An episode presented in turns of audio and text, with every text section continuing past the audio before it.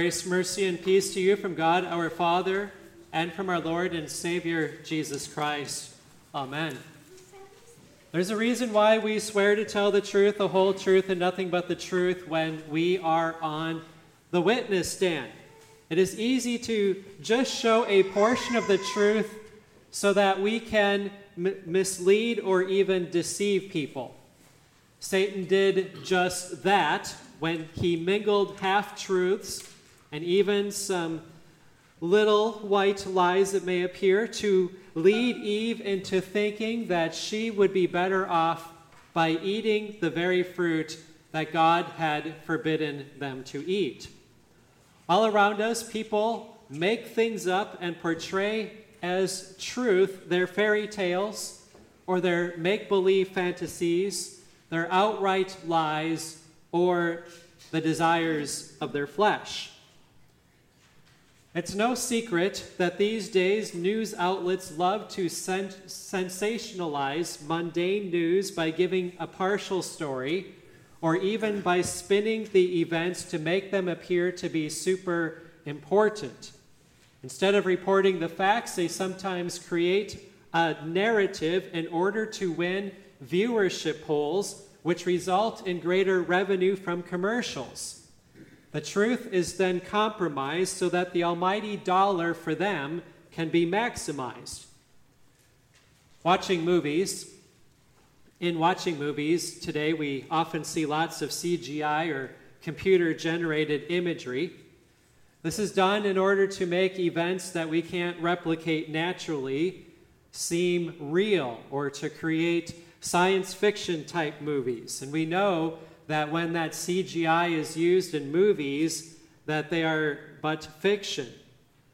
But what about when they're using C G I on regular video coverage to make something appear to be something that it is not?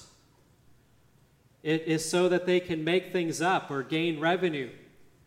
Some do it in order to control or manipulate the masses, and others in order to maintain their own make-believe narrative.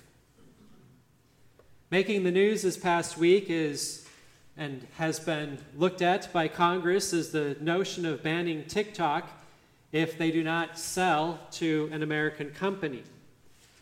In my personal opinion, this seems reasonable, for we do not need a foreign communist country monitoring our youth.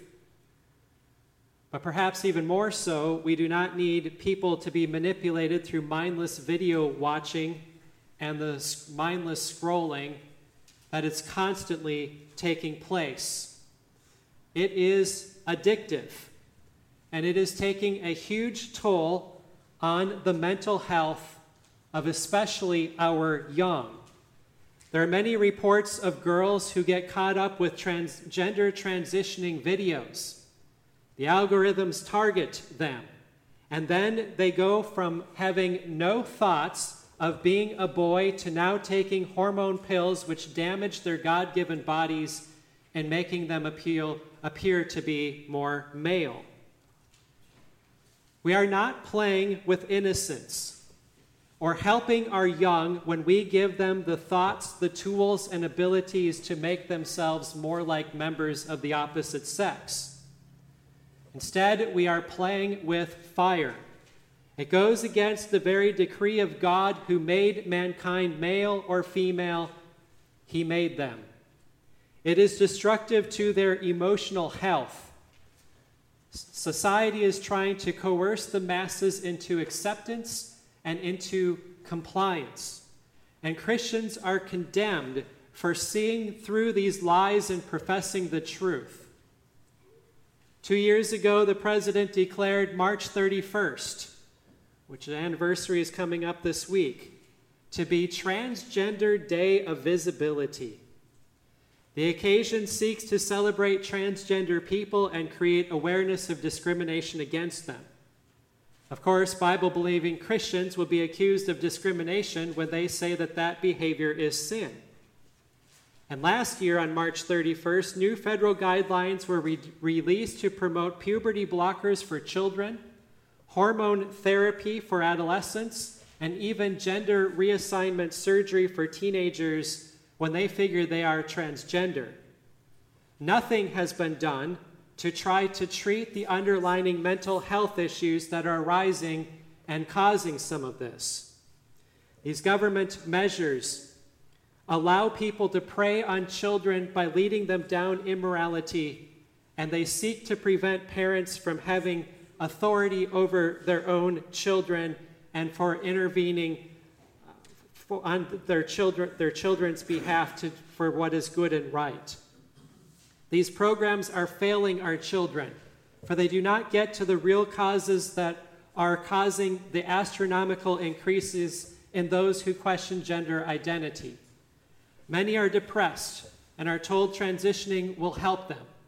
But for most of them, it makes their lives even worse, for they do not understand how these hormone therapies affect their bodies and their emotional health. Their depression often stems from the materialism that is all around us, from the lack of Christianity in their lives, from the broken homes in which so many are now raised, and from the excessive use of social media. Making up lies and portraying them as truth is nothing new. The Israelites continually sought after the false gods of their pagan neighbors. Their belief in these fake gods did nothing but hurt them. Many Jews in Jesus' day figured that Jesus was possessed by a demon. That way they figured they could simply dismiss the teachings that he was proclaiming. They even called him a Samaritan, which is basically a racial slur. People fell for it, and many were believing these lies. After Jesus ascended into heaven, false teachers arose within the church seeking to pull God's people away from the truth of the gospel of Jesus Christ. That's why in the very first chapter of Paul's earliest epistle, the one written to the Galatians, he wrote, "I am astonished that you are so quickly deserting him who called you in the grace of Christ and are turning to a different gospel. Not that there is another one, but there are some who trouble you and want to distort the gospel of Christ. But even if we or an angel from heaven should preach to you a gospel contrary to the one we preach to you, let him be accursed. As we have said before, so now I say again, if anyone is preaching to you a gospel contrary to the one you received, let him be accursed." Saint Paul continued to warn the same things throughout his epistles, even in his very last epistle, in which he wrote to the young pastor Timothy. He writes in Second Timothy, "Do your best to present yourself to God as one approved, a worker who has no need to be ashamed, rightly handling the word of truth. But avoid irrever- irreverent babble, for it will lead people into more and more ungodliness, and their talk will spread like gangrene."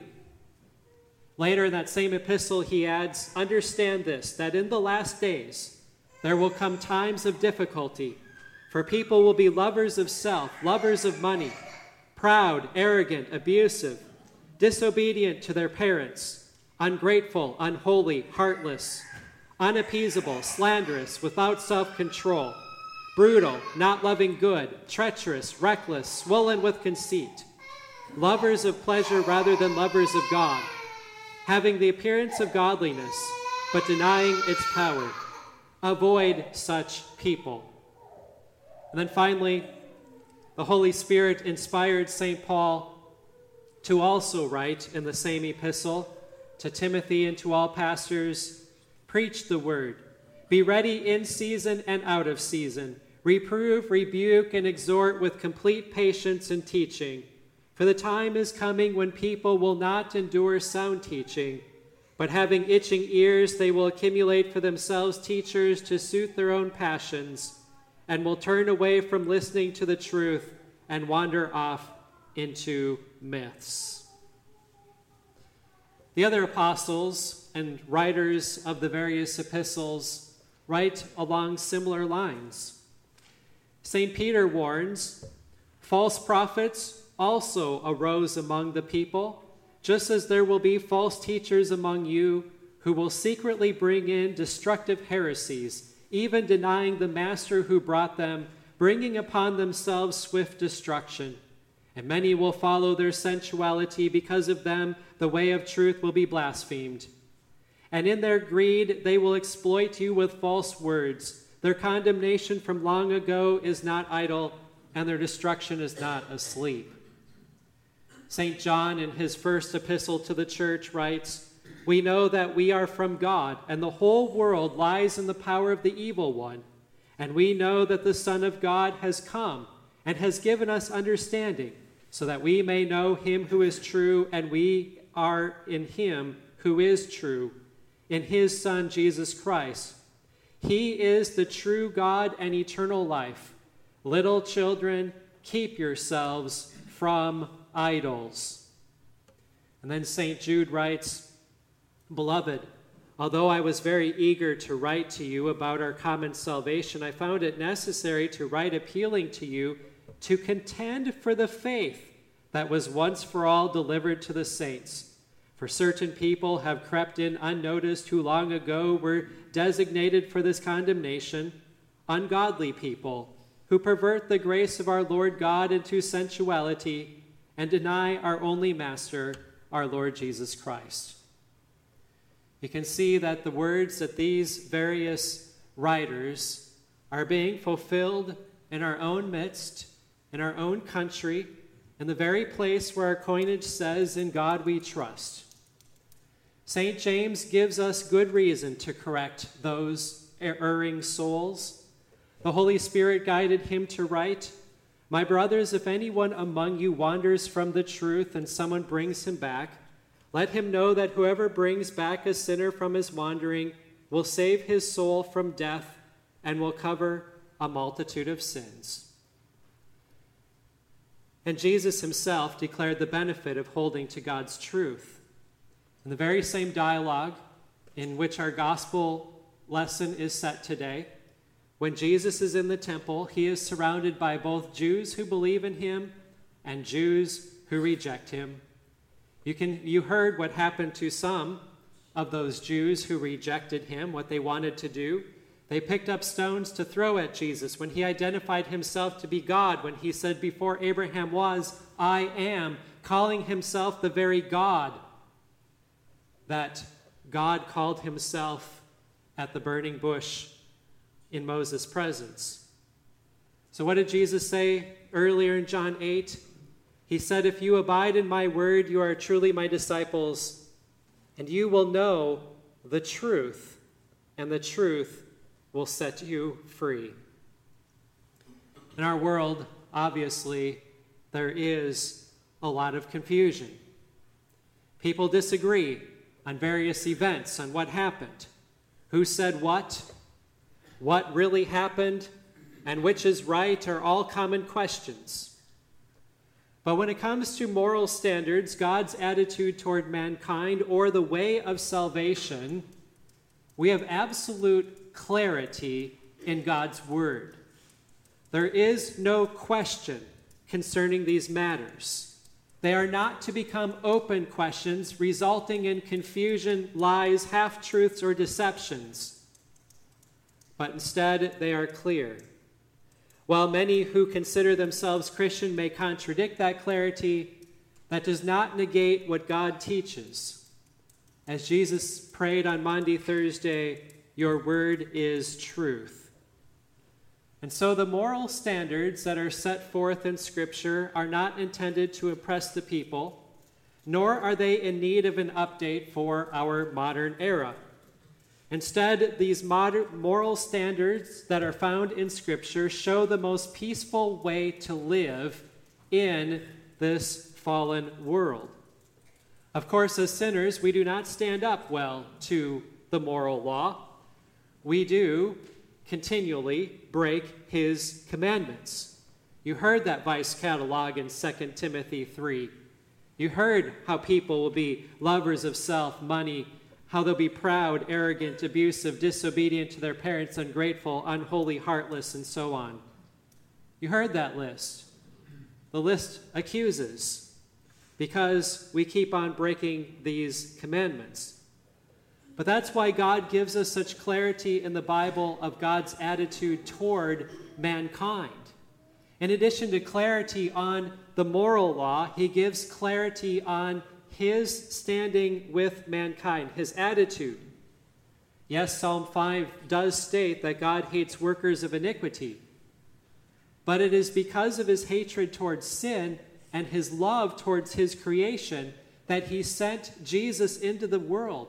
For God so loved the world that he sent his only begotten Son, so that whoever believes in him will not perish but have eternal life. Jesus, in love and for the joy that was set before him, endured the cross to pay for our sin. And through his all-sufficient sacrificial death, we are set free from our bondage to sin. We are forgiven of every last sin because Jesus has paid that penalty for our sin. And so in faith, we are covered with the very righteousness of our Lord Jesus Christ. And we are counted by God our Father in heaven as acceptable to heaven.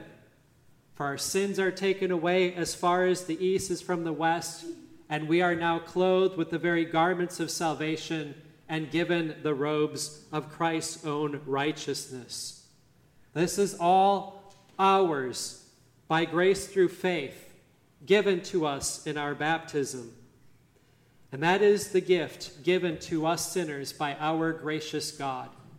The clarity of the scriptures are there.